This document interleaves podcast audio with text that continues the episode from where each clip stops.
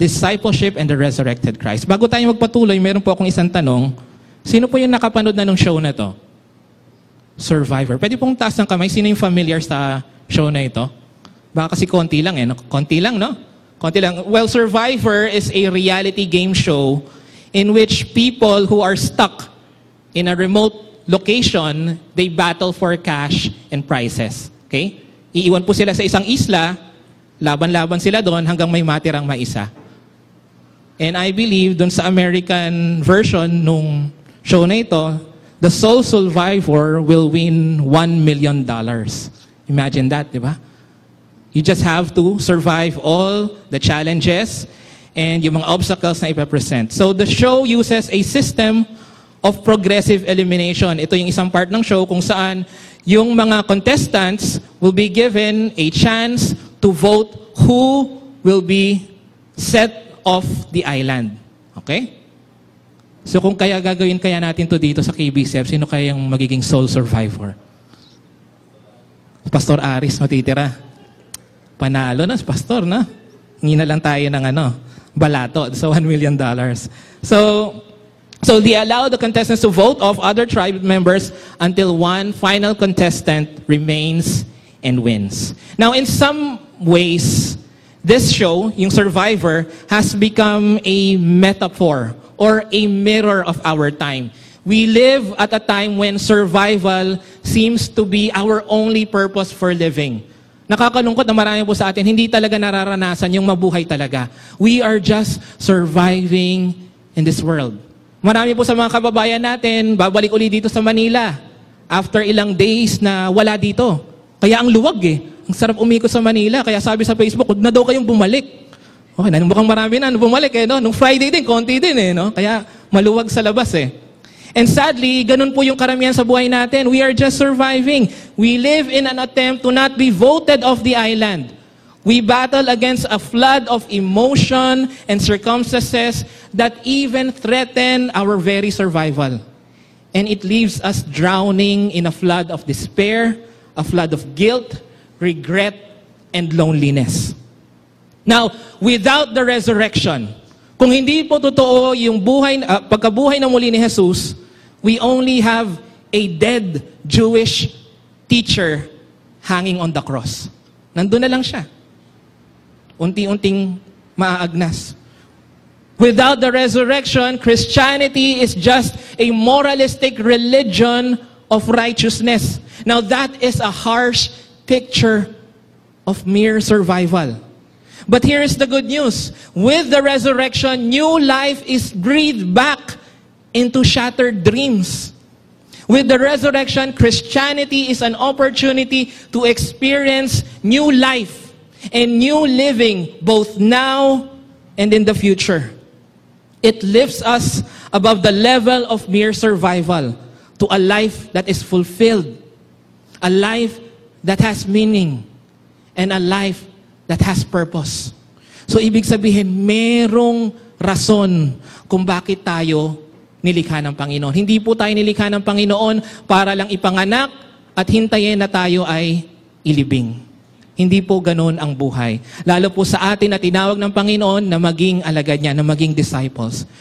The resurrection is the most important event in Christian history because of the incredible difference it makes in the lives of the disciples of Jesus. But what is it about the resurrection that it makes it a key event upon which Christianity ultimately rises and falls? Bakit ba napaka-importante ng katotohanan ng muling pagkabuhay ng Panginoon? Now, the answer to that question can partly be seen in the records of those who witnessed the resurrection firsthand. In our passage today, makikita po natin yung testimony po nung mga kapatid po natin sa pananampalataya na literal nilang nakitang physical na nabuhay muli si Jesus. Nakita nila uli si Jesus after nilang makitang ipako ang Panginoon sa krus. Now this morning we are going to look at 17 verses at the end of the book of Luke. And from those verses, we will see how the resurrection has the power to lift us from the despair, from despair to a life lived as true disciples of Jesus. And I believe if we are to be rooted in discipleship, we are to understand the significance of the resurrection in our lives. So are we ready? So first, the resurrection revives our hope. Revives. Yun yung unang R dun sa ating pag-aaralan sa oras na ito. We see that in verses 35 to 40. But before we look at verse 35, let me set the stage, okay? Beginning at verse 13. If you are going to read the verses before our passage today, you will see the story of two men who are going back home. Okay? Those two men were walking on a road called Emmaus. And they were in Jerusalem a week before or days before to celebrate Passover. And we remember that during the Passover, after the Passover, during the Passover week, Jesus was crucified. And we see in that verse that these two who were walking were one or were two of the disciples of Jesus. They were followers of Jesus. And as they walked home, meron silang nakasalubong na isang lalaki na hindi nila kakilala. And while they were walking, they were uh, trying to reminisce what they experienced when they were in Jerusalem. Ibinabahagi nila ito dito sa lalaking hindi nila kakilala. And they told him the things that happened during their stay that week. In their own words, they described the shattered dreams that they had experienced. In their own words, ito po yung sinabi nila. The chief priests and our rulers handed him over to be sentenced to death pertaining to Jesus. Okay? And they crucified him. But we had hope that he was the one who was going to redeem Israel. Yun yung pag-asa na meron nila. They thought that Jesus Christ whom they were following was the promised Messiah who would save them from the oppression of the Romans. It's as if they were saying, we had hope. Nandun yung pag-asa namin dati, pero nawala na yung pag-asa namin. We had given up on our dream. And that is why we are going home. Uuwi na kami. Yung pag-asa na meron kami, wala na. Namatay sa krus dun sa Kal- Kalbaryo. But a shocking revelation was waiting for them because the one with whom they shared their crushed dreams was soon to breathe new life to their dreams. Magbabalik uli yung pangarap nila na matagal nilang inaasam para sa bayan nila. The Jesus whom they thought that they had given up for dead was alive. Imagine that. Nakita nilang namatay si Jesus. At hindi nila akalain yung stranger na kasama nila, by the time that they were in their house, inibitahan kasi nila itong stranger na to na kumain sa loob ng tahanan nila. Noon na lang nila, late na nilang na-realize that it was Jesus who was eating with them. Now, just like the disciples on this road to Emmaus, the disciples or the apostles with the other disciples at that time were hidden in a secret hideaway. Nagtatago po sila sa isang tahanan because they had also lost their hope. Now, that is where the verse 35 picks us up. Okay? So, balik po tayo doon. Ang sabi po doon, then the two, yung dalawa kanina sa picture from Emmaus, told their story to the disciples. Hinanap nila yung mga alagad and they told their story of how Jesus had appeared to them as they were walking along the road and how they had recognized him as he was breaking the bread. And just as they were telling about it, Jesus himself was suddenly standing there among them. He said, Peace be with you. But the whole group was terribly frightened, thinking they were seeing a ghost. Can you see the hopelessness in the lives of the apostles, the disciples? Yung kawalan ng pag-asa. They were inside that secret hideaway. And in one moment, Jesus was there in their midst. Jesus in the house, and all they can think of is shake, rattle, and roll. Nakailan na ba yon? 12, 13? They thought Jesus was a ghost. That guy was a ghost. Hindi nila nakilala na yun yung Panginoon na kanilang sinusundan. Someone once said, we can live for 40 days without food. Kaya, 40 days po. Nang walang kinakain, pwede po tayong mabuhay. 8 days without water. 4 minutes without air. But only a few seconds without hope. Subukan niyo pong mawala ng pag-asa sa buhay, hindi po kayo tatagal. The only thing that keeps us on living is the hope that we have in Christ. Lahat po tayo may mga nasirang mga pangarap na nagwasak dun sa pag-asa na meron tayo. It could be a loss of a loved one, a broken relationship.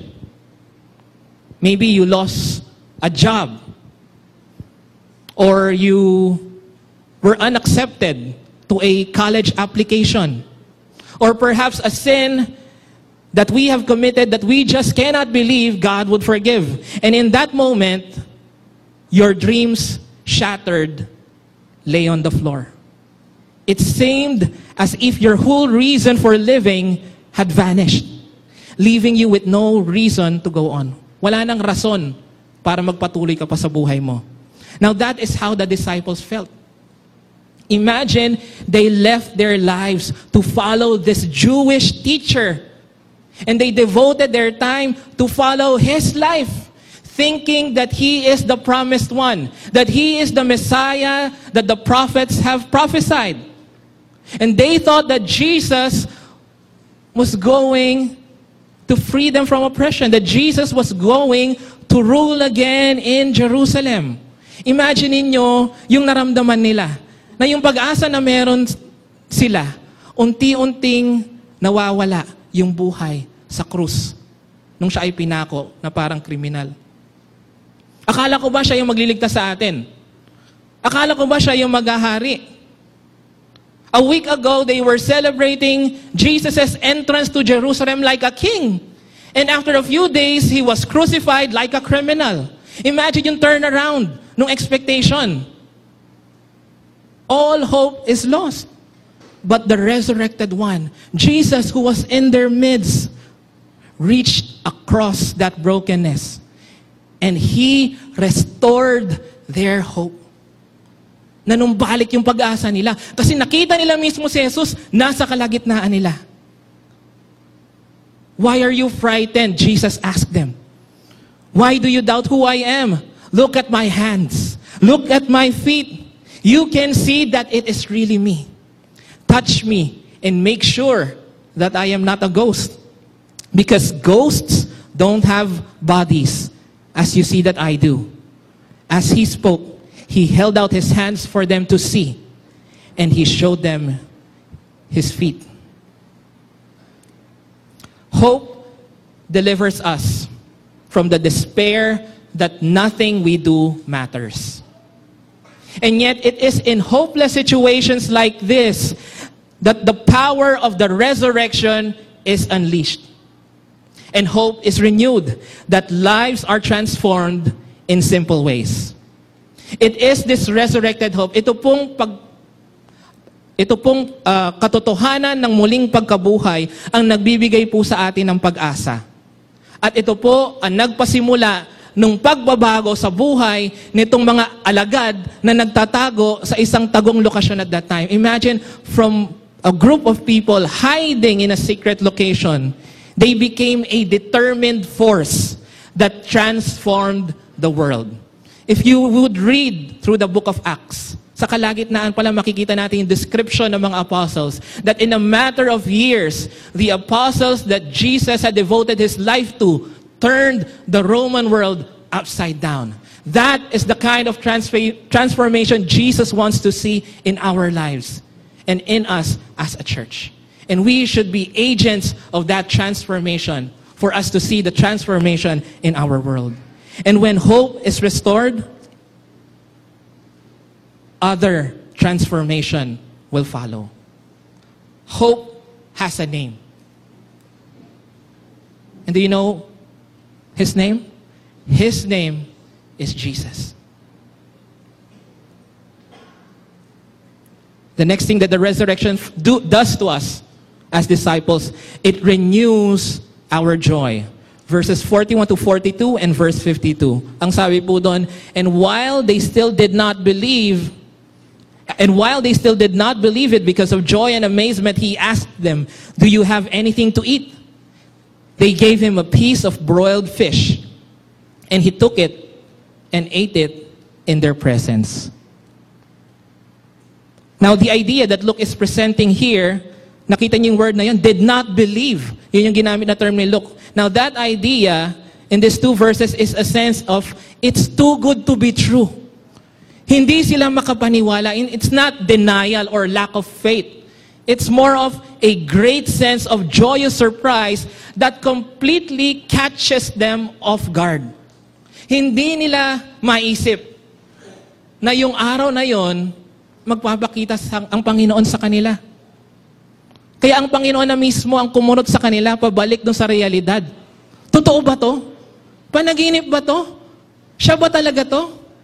So ano yung ginawa ni Jesus? Humingi siya ng makakain. Nakikain pa siya. No? Buti may handa sila, no? Kung takot na takot ka, tsaka wala kang pag makakakain pa kaya kayo? Jesus asked for something. So Jesus pinches them to let them know it's really true. Hoy, ako talaga ito. Despite of yung early morning, remember, Mary Magdalene went to the tomb to take care of Jesus' body at pagdating niya, wala na doon yung katawan ni Jesus. At ang kakala niya, may kumuha ng katawan ni Jesus. And while she was crying, someone came to her thinking that it was the gardener. And she never thought that it was Jesus who was alive in her midst. So pagkatapos malaman ni Mary Magdalene, she went back, reported it to the disciples. And what did Peter and John do?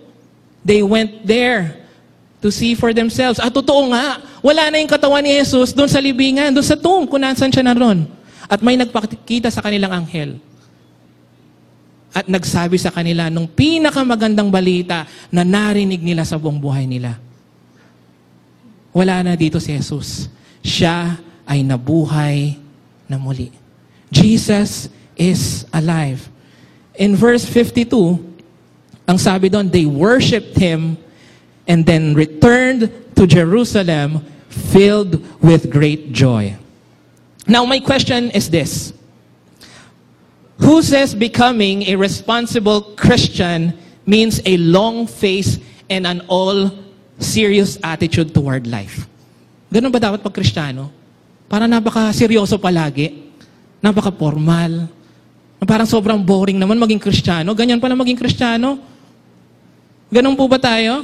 Many of us project lives of seriousness that you would never know that the cloud of hopelessness and despair had been lifted from our lives. Hindi kita kasi sa buhay natin na yung pag-asang nawala sa buhay natin, bumalik na dahil sa katotohanan ng muling pagkabuhay ni Jesus. In many of our homes, laughter has left. Joy that was once a vital ingredient in the family has disappeared, leaving hearts that hardly ever sing and lips that rarely smile, and eyes that no longer dance, and faces that say no. Seryoso dapat tayo. Formal, kasi Kristiyano. But tragically, that is true in many Christian homes, as well as non-Christians. Maybe more so. Ganun po ba yung ating mga tahanan? Wala na yung kagalakan na nagmumula sa Panginoon? Brothers and sisters, tough times are upon us. No question. Sigurado lahat po tayo dadaan sa pagsubok sa buhay. Now, the issue we all face are both serious and real. Hindi po siya pwedeng isang tabi lang yung mga issues sa buhay. But are they so intense? Yung mga issues po ba natin sa buhay, napaka-importante ba sobra? Sobrang seryoso and all-consuming that every expression of joy should be hidden?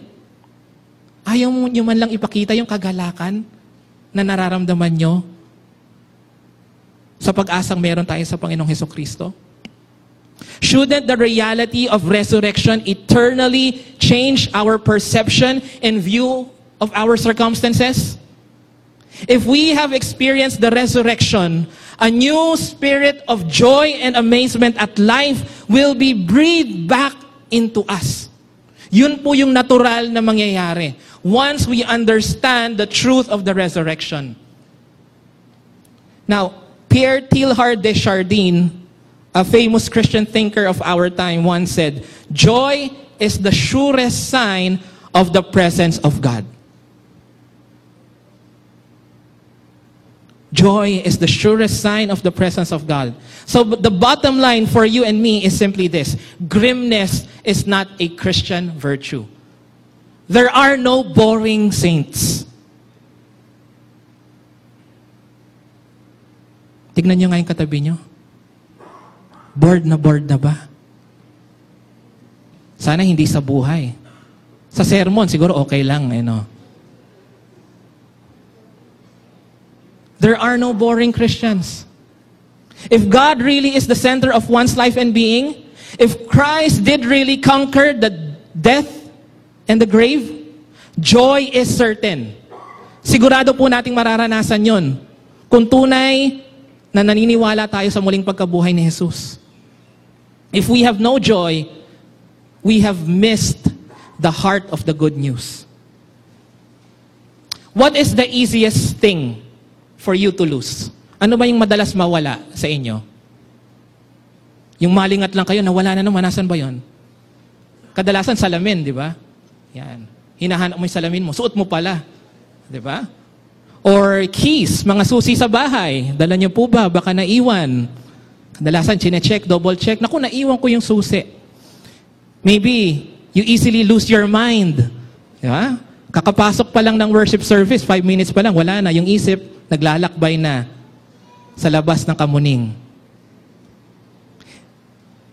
Brothers and sisters, the easiest thing of all to lose is your joy. Your joy. Why? You can lose it in just one phone call, in just one email, one text, one Facebook comment or post. Lalo kakagising mo pa lang, ang ganda-ganda ng gising mo. Isang tingin mo pa lang sa Facebook, sira na yung araw mo. Wala na yung kagalakan sa buhay mo. You can watch a commercial on TV and you lose your joy. It is the easiest thing in the world to lose. And a lot of people in a lot of circumstances are conspiring to rob it from us. There are people who wants to rob that joy in our lives. When we are not filled with joy, alam niyo po ba, it makes God look bad. Yung isang Kristiyano, na wala yung kagalakan sa buhay niya, pangit na testimony sa iba. Cranky Christians are a bad witness. Cranky, yung mainitin ng ulo. Kakatapos pa lang ng worship service, mainit na kagad yung ulo. They look like they have been baptized in vinegar. Saan po ba kayo binautismuhan? Na parang binautismuhan yata tayo sa suka, kasi hindi man lang makita yung panahon na tayo ay ngumingiti at nagagalak dahil sa katotohanan ng muling pagkabuhay ng Panginoon. And if we are like that, it makes God look bad. But don't get me wrong mga kapatid ah, joy is not equated with naive happiness. Joy is different from naive happiness. I am not proposing the idea that Christians paste a plastic smile and naively laugh our way through difficulties. Yung pinagtatawanan mo lang yung problema, mali din naman yun. Di ba? May problema ka, pinagtatawanan mo lang. Joy takes our pain and trials seriously. But it shows a content joy. Yung kontento ka. Because of the life-renewing hope of the resurrection. Without exception, people who consistently laugh, may kilala po ba kayong ganun? Yung masiyahing tao, yung laging tumatawa, they do so in spite of their circumstances. May mga ganun tao. Ang sarap pong kasama ng mga ganun tao. Di ba? Surround yourself with people like that and I pray lahat tayo ganun. Di ba? Yung pagpunta mo sa church, ang saya mong lumabas kasi yung katabi mo talagang kita mo yung kagalakan sa buhay niya. Yung mga ganung tao po, they pursue joy rather than wait for joy to knock at their door in the middle of the day. Huwag niyong hintayin na yung kagalakan lumapit sa inyo. Kayo yung lumapit doon sa kagalakan. Yung katotohanan ng muling pagkabuhay ni Jesus. Such infectiously joyful believers have no trouble convincing people around them that Christianity is real and that Christ can transform a life. Sila po yung pinaka-effective na witness ng ating Panginoong Heso Kristo. Yung mga taong may galak sa buhay dahil nararanasan nila ang Panginoong Jesus sa buhay nila. The third thing that the resurrection does to us as disciples is it restores our mission. Verses 44 to 49. Then he said, When I was with you before, I told you that everything written about me by Moses and the prophets and in the Psalms must all come true. Then he opened their minds to understand these many scriptures. And he said, Yes, it was written long ago that the Messiah must suffer and die and rise again from the dead on the third day. With my authority, ito po yung mission natin? Take this message of repentance to all the nations, beginning in Jerusalem. There is forgiveness of sins for all who turn to me. You are witnesses of all these things. And now I send the Holy Spirit, just as my Father promised, but stay here in the city until the Holy Spirit comes and fills you with the power from heaven. Now don't miss that, mga kapatid. Tandaan po natin, this house full of hopeless disciples, holding up in their hideaway, nagtatago na ng ilang araw. In 47 days, according to the scriptures, they became a force with the empowerment of the Holy Spirit to start a world transforming movement that lasts until this very day. That movement that Jesus started in the lives of these people, nararanasan po natin at naranasan po natin iyon. Dahil ipinasa po nila iyon sa iba hanggang umabot sa atin. Now perhaps this is the stage where we see the biggest difference between surviving and our lives as disciples who want to live and not just to mere survive. Now on survivor, tulad ng sabi ko po kanina, ang goal doon is to be the sole survivor. Matira yung matibay. In survivor, you attempt to systematically remove the competition. Ubusan. Hanggang isa na lang yung matira. However, as followers, bilang mga alagad po ng Panginoon, our aim is to be an instrument. An instrument of rescue for other would-be survivors. Marami pong tao sa paligid po natin, ganun mamuhay.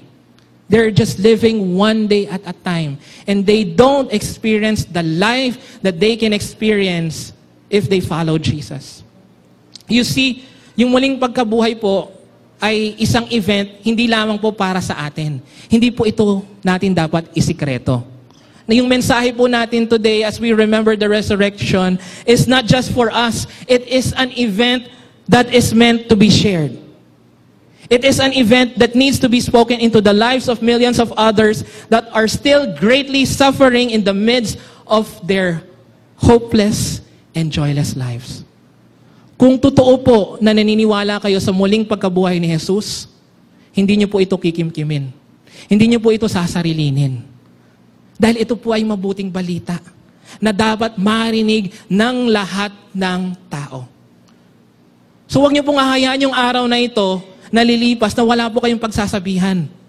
This is the best time to remind people of the importance of the resurrection. Total, sineselebrate na rin naman natin lahat. Why not explain it to your friends, to your family? Yung kahalagahan nun sa buhay ng isang tao. That responsibility rests on the shoulders of those who have experienced the life-renewing side of the resurrection.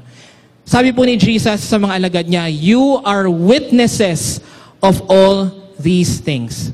This is as true to us as it was to the disciples to which He spoke them to. Hindi po natin physically nakita si Jesus kagaya nila. Pero yung katotohanan na yon, totoo po hanggang ngayon. Kailangan nyo pa po bang makita literal si Jesus dito sa kalagitnaan natin? Nung una nagpakita si Jesus, may kulang pa nga, may absent pa sa mga disciples eh. Si Thomas. Tapos sinabihan na siya ng mga kaibigan niya, Uy, nagpakita si Jesus. Hanggat di ko siya nakikita, hanggat hindi ko na ipapasok yung daliri ko, dun sa butas kung saan pumasok yung pako, hindi ako maniniwala. I pray that that truth would restore our mission. Okay? We are to be witnesses. We are witnesses. Jesus had no plan B. Yun lang po yung plano ng Panginoon. Tayo na nakaranas, na naniniwala doon sa katotohanan ng muli niyang pagkabuhay, dapat natin ibahagi ito sa iba. Sino po yung gagawa nun? Tayo pong lahat. Wala nang iba. Kung titigil po sa atin, wala na pong ibang makakarinig. Wala na pong makakaranas ng kapangyarihan ng muling pagkabuhay ni Jesus. Resurrection restores our mission. Now, for something to be restored, then it must have previously died or been destroyed or wasted away. And you know what? This is the amazing thing about Jesus. Jesus is in the business of restoring people. He brings life, joy, faith, and purpose to our life. Nawala na yung purpose ng mga alagad at that time. Nagtatago na lang sila. Hinihintay na lang nila siguro na mahuli sila at ipako rin sila sa krus parang kriminal kagaya ng guro nila.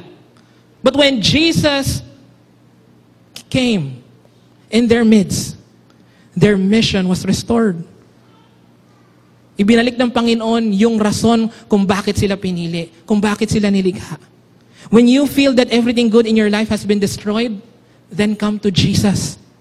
He will not only restore it to the level that it was, He will restore your life to a level you never dreamed possible. Recently, I was asked to assess the efficiency of our outreach ministry here in KBCF. Yung missions ministry po natin, kumusta? Now, ito po yung assessment ko. Maikli lang po to share it to you. I believe until we, as a congregation, each one of us, okay, wala pong exception, every last member owns the responsibility of outreach, KBCF will not grow as it could. KBCF can grow. Do you believe that? And it will grow if we all do our part. That responsibility ay hindi lamang po sa mga pastor o mga elders, cell group leaders. Tayo pong lahat ay may part sa mission na yon. Yun po yung rason kung bakit po tayo nilikha ng Panginoon. Ibahagi yung mabuting balita niya. What is KBCF's mission? Isa po sa mission natin is to fulfill the Great Commission. Nagawa na po ba natin? Hindi pa. So tuloy pa rin yung trabaho. And I pray each of us will do our part. I believe our mission is a message. And that message is Christ crucified and risen. And our message is for the world. For the world. Hanggat hindi po naririnig ng lahat ng tenga yung mabuting balita ng Panginoong Heso Kristo, dapat natin itong ikalat at ibahagi.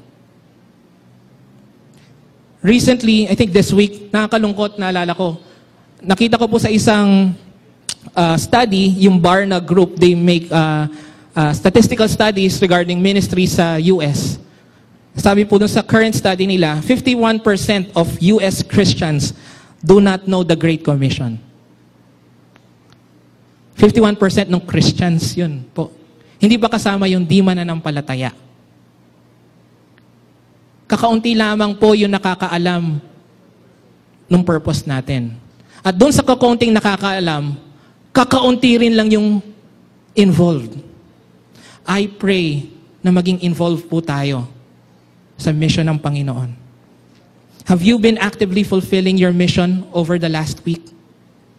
The last month? The last year?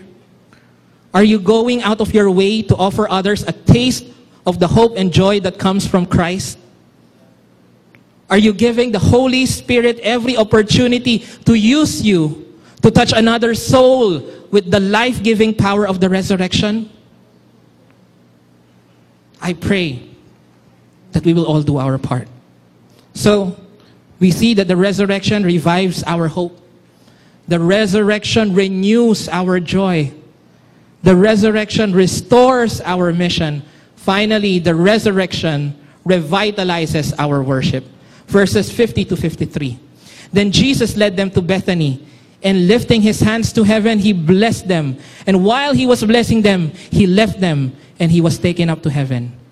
They worshiped him and then returned to Jerusalem filled with great joy. And they spent all of their time in the temple praising God.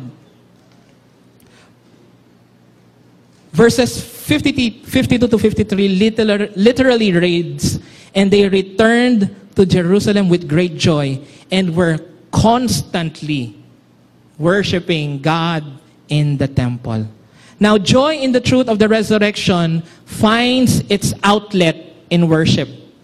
He is risen. Amen? Now, this is not a cause for sad worship. Siguro, mas dapat nagsa-celebrate tayo kapag Pasko ng pagkabuhay kaysa pag Pasko eh. Di ba? And yet, yung focus natin dun sa birth. And yet, we don't give the same importance during yung reminder, yung, yung pag-reminisce natin nung resurrection ni Jesus. The resurrection overwhelms and overflows into joy-filled celebration of a new life found in the resurrected one. Now, this is the, the breath of fresh air that lifts our worship from the chore of the routine to a soaring celebration of Christ. Sana po yung pagsamba po natin, hindi natin ginagawa kasi nakasanayan na natin. Total yun naman yung ginagawa natin kada Sunday. Pero hindi natin nararanasan yung passionate worship na nais ng Panginoon sa buhay natin. How is your worship, mga kapatid? How is your worship? Does it need some life breathed into it? Does it need resu- resuscitation from being dry? Now, it's easy to look at others when our worship is distracted. At times, we compare our worship with others. Eh, nagagawa kasi natin yun. Kasi tayo mismo, hindi rin naman nakakasamba ng maayos. Now, the key is the attitude of the worshiper. Revived worship is worship that, that is passionate with celebrating God. Ito po yung worship kung saan nakatutok tayo sa Diyos, kaya kung anumang istorbo sa paligid natin, hindi tayo nadidistract. Naranasan niyo na bang sumamba sa Panginoon ng ganon? Na walang istorbo sa buhay, at sa Panginoon lang nakatutok ang mata, isip, puso ng bawat isa. If you, you see, if you look at the situation that drove the disciples into hiding, it hadn't changed so much. Hindi naman po nagbago yung sitwasyon ng mga alagad once na bumalik si Jesus sa langit. Same pa rin po. Yung mga taong nagpapatay kay Heso Kristo, yun din yung mga same na mga taong hahanap sa kanila kung pwede lang ipako sila sabay-sabay. Hindi po nagbago. There was the threat to their way of life, to their belief, to their faith. The people who killed Jesus still had it in for his followers. But if we would look at the verse, it says there daily the disciples ran into their midst because of an overwhelming desire to celebrate God. Hindi po sila nagpatinag. Even at the cost of being found. Ito yung mga alagad ni Jesus. Ito yung nagsisimula ng gulo sa kalagitnaan natin. Pero tumigil po ba sila sa pagsamba? Ang sabi po doon, patuloy silang sumamba sa kanilang templo. Yung adverb na ginamit po dito na nagpapakita ng degree ng worship nila is yung adverb na constantly. Constantly. They worship God constantly. Unending, incessant, relentless, unremitting, unstoppable, endless string of minutes, hours, days, weeks, months, and years, each calling us to spend a little bit more time blessing God. Now, I love how the New Living Translation has phrased this, this part of the verse. They spent all their time in the temple praising God. And that hits at the core thought of the verse. Yun po yung core thought ng verse na to. Worship becomes the heart and soul of our lives. Revived worship that springs from celebrating the risen one cannot be restricted to one and a half to two hours every Sunday. Minsan yun na nga lang yung binibigay natin sa Panginoon, parang inoorasan pa natin siya. Two hours. For a whole week. It should encompass every minute of our lives. Yung tunay na pagsamba. Now this week, I heard someone ask, worship is going to be the primary activity of heaven. Tama, di po ba? And if we don't have time for it while we are alive, why in the world would we want to go to heaven? Yun po yung sabi ng kakilala ko. Kung ayaw din naman pala natin ginagawa yung pagsamba, eh bakit gusto mong pumunta sa langit in the first place? Hindi mo gugustuhin pumunta sa langit kung dito pa lang, suyang-suya ka na sa pagsamba sa Panginoon. Na nililimitahan mo yung oras ng pagsamba mo sa Panginoon. There is no limit to worshiping God in heaven. Sa tingin niyo po, dalawang oras lang yun kada kapag sa langit? Wala sigurong orasan doon na tinitignan natin, oh, saglit na lang, patapos na yung sermon. Ilang kanta na lang, patapos na yung worship team. Di ba? Revived worship doesn't set limits on how long we worship. Because no amount of time is ever enough for us to declare our love for God. Ilang oras ang kailangan mo para sabihin mo sa Panginoon, mahal mo siya? Limang minuto? 30 minutes? An hour? A day? A week? Revived worship cannot be restricted to a defined number of songs because no number of songs is sufficient for us to express our love and appreciation to God. So yung apat, libang awit na kinakanta natin sa Sunday, bitin. Mamaya, papakanta ka pa, ilan? Seven, ganun na. Revived worship does not obsess about the length of the sermon. Because the worshiper is preoccupied with wondering over the Word of God. So okay lang po ba? Extend pa natin, mga... Hintayin natin hanggang sa ano, Vesper. Hintayin na natin silang dumating. Biro lang po. Palapit na po tayo magtapos. What is the limit of your worship? Yan, no? di ba? Kapag yung mga lumabas, nag out of town, kikita niya, di ba? May maximum. May limit yung speed. Yung worship po natin sa Panginoon, walang limit dapat. Now, what is the chance that God would say to you, leaving so soon? Aalis ka na agad. Late ka na nga dumating eh. Tapos aalis ka na agad. I was hoping that you would stay around for a little while longer. Ganun po yung Panginoon. Nais niya makasama tayo. Oras-oras. I pray na hindi po tayo ganun sumamba. At times, even ako guilty. Yung late ka na dumating sa service, tapos ikaw yung unang umaalis habang nagbe-benediction. Di ba? Oh, wala na si ano. Nauna na. I pray that we would experience that kind of worship as we understand yung implication ng resurrection sa buhay natin. That worship will not be limited dito po sa worship hall. Hindi po limited dun sa two hours na in-spend po natin together. I pray na as you go home, you continue to worship with your family. As you go back to your offices and schools tomorrow, you continue worshiping God. Worship should be part of our life wherever God leads us and whenever God calls us to do. Now, as we close, we see that the resurrection is more than what we know when we entered worship today. Maaring meron po tayong konsepto kung ano yung muli yung pagkabuhay when we came here. But praise the Lord for reminding us yung importance ng resurrection sa buhay natin bilang mga alagad niya. And if we are to be rooted, to be disciples, true disciples of Jesus, we ought to be rooted in the truth of the resurrection.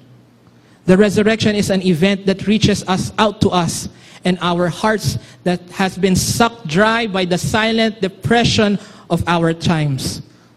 We are restored, refreshed, renewed, and revived by transforming hope, an overwhelming joy, a sense of mission, and a consistent worship.